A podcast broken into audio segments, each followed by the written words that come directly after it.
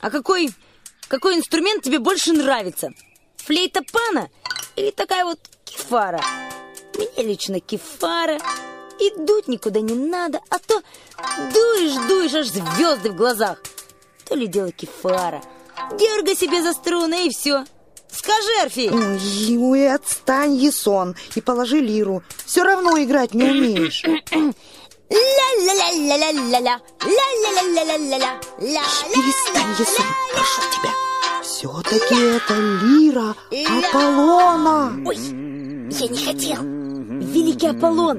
О, сребро, слебро, о, слеброрукий. Сребролукий, сребролукий, Есон, серебряный лук у Аполлона и золотые у него стрелы. Бойся этих стрел, Есон, но и надейся на них, если вдруг застигнет тебя ночная тьма, и собьешься ты с пути. А чего надо больше, учитель? Бояться или надеяться? Учитель. Сам когда-нибудь поймешь, Есон. Если не обижать богов, так чего же их бояться? А надейся всегда, на всякий случай. Человек, идущий по дороге, может оказаться и бездомным скитальцем, и великим путешественником. А кем стану я? Не знаю, Есон. Лишь Мойрам ведомо то, но редко открывают они свои тайны. А расскажи нам, учитель Херон, об Аполлоне и о сестре его Артемиде. Ведь мы так мало о них знаем. Не стыдно даже. Аполлон мне лиру свою подарил, вот эту вот кефару, а я... Ой, а из чего она сделана, учитель? Никогда такого не видел. Хм, А вот это это из чего? похоже ты, на а это здешних что? Вот это вот что, черепах. что, что? Правда, учитель, расскажи. И о пане расскажи, и вообще обо всем расскажи. А то я ни о чем вам не рассказываю. Ах, любезные мои ученики, хорошо еще, что вас только двое, и то своим голдежом вы, наверное, давно уж распугали здешних ним. Не, не распугали, учитель. Они постоянно приходят, когда я начинаю играть. Если, конечно, и сон не сильно шумит. Но они его любят. Они обычно прячутся вон за теми кустами ежевики. И подглядывает за нами. Я видел. Так э, о чем же вам рассказать? Об Аполлоне или о Кефаре? О кефаре, о кефаре, А, об Аполлоне. о кефаре, о То кефаре, есть о нет, нет, кефаре. нет, Понятно. о Кефаре. Нет, нет, ты, нет, о всё Кефаре, о понятно. Кефаре. И- Аполлоне, Так слушайте, Аполлоне. Кефаре, нет, об Аполлоне. Кефаре, Кефаре, Кефаре,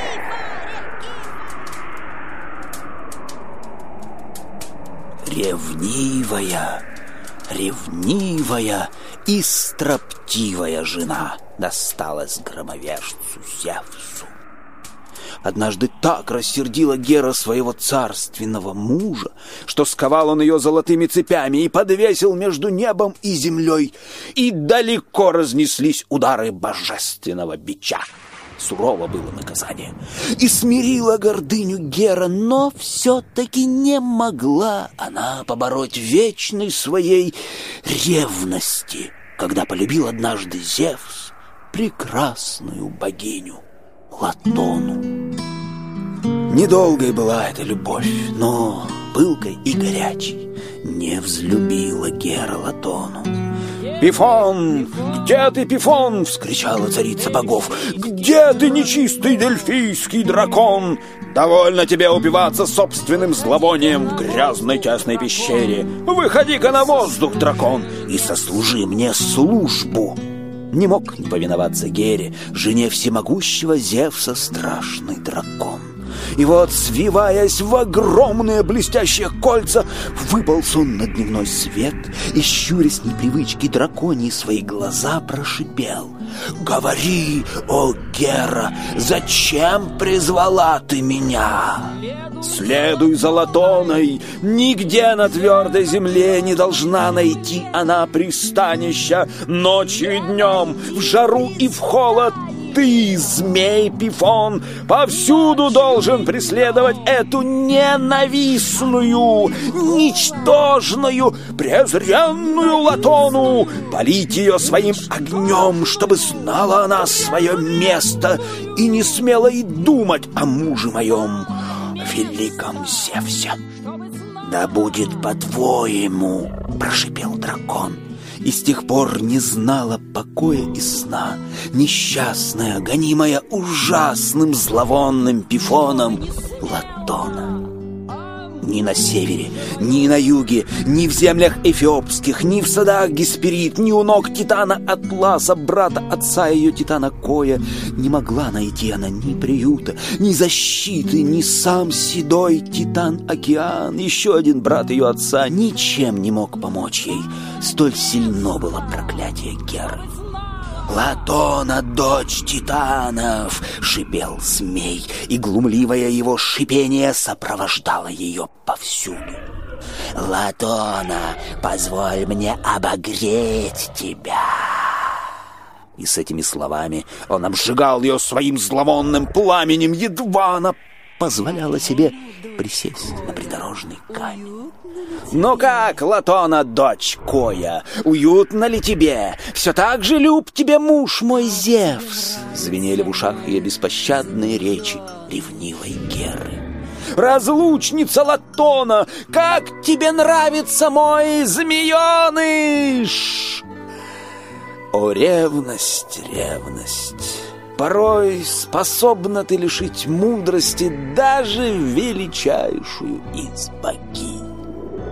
И продолжалось бы это вечно, если бы однажды не достигла Латона некоего островка, что неприкаянным странником носился тогда по морским волнам. Вступила на него Латона и... О чудо! Отступил гадкий дракон и, злобно шипя, уполз в свою нору на склоне горы Парнас. Иначе, думается мне, сам Зевс сжалился над Латоной и приказал ветрам прибить остров, остров Делос, ногам обессиленной Латоны. И сразу же умолк беспощадный голос Геры, звеневший в ее ушах, а безжизненные скалы Делоса в одночасье покрылись пышной растительностью, забили чистые ручьи, запели птицы. Искупила Латона свою вину перед Герой, искупила сполна, ибо нигде на твердой земле не находила она покоя, гонимая Пифосом. Но вот ступила она на плавучий остров Делос, и бессильно было проклятие Геры. И смирилась царица богов, и простила Латону. И в тот же день поднялись со дна морского каменные столбы, и навеки остановился остров Делос, и остается он на том месте по сей день, и прибудет вовеки.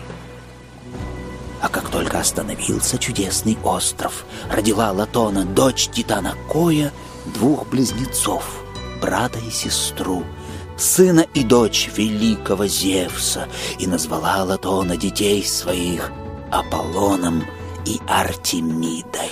А я слыхал, что мать Аполлона зовут Лето.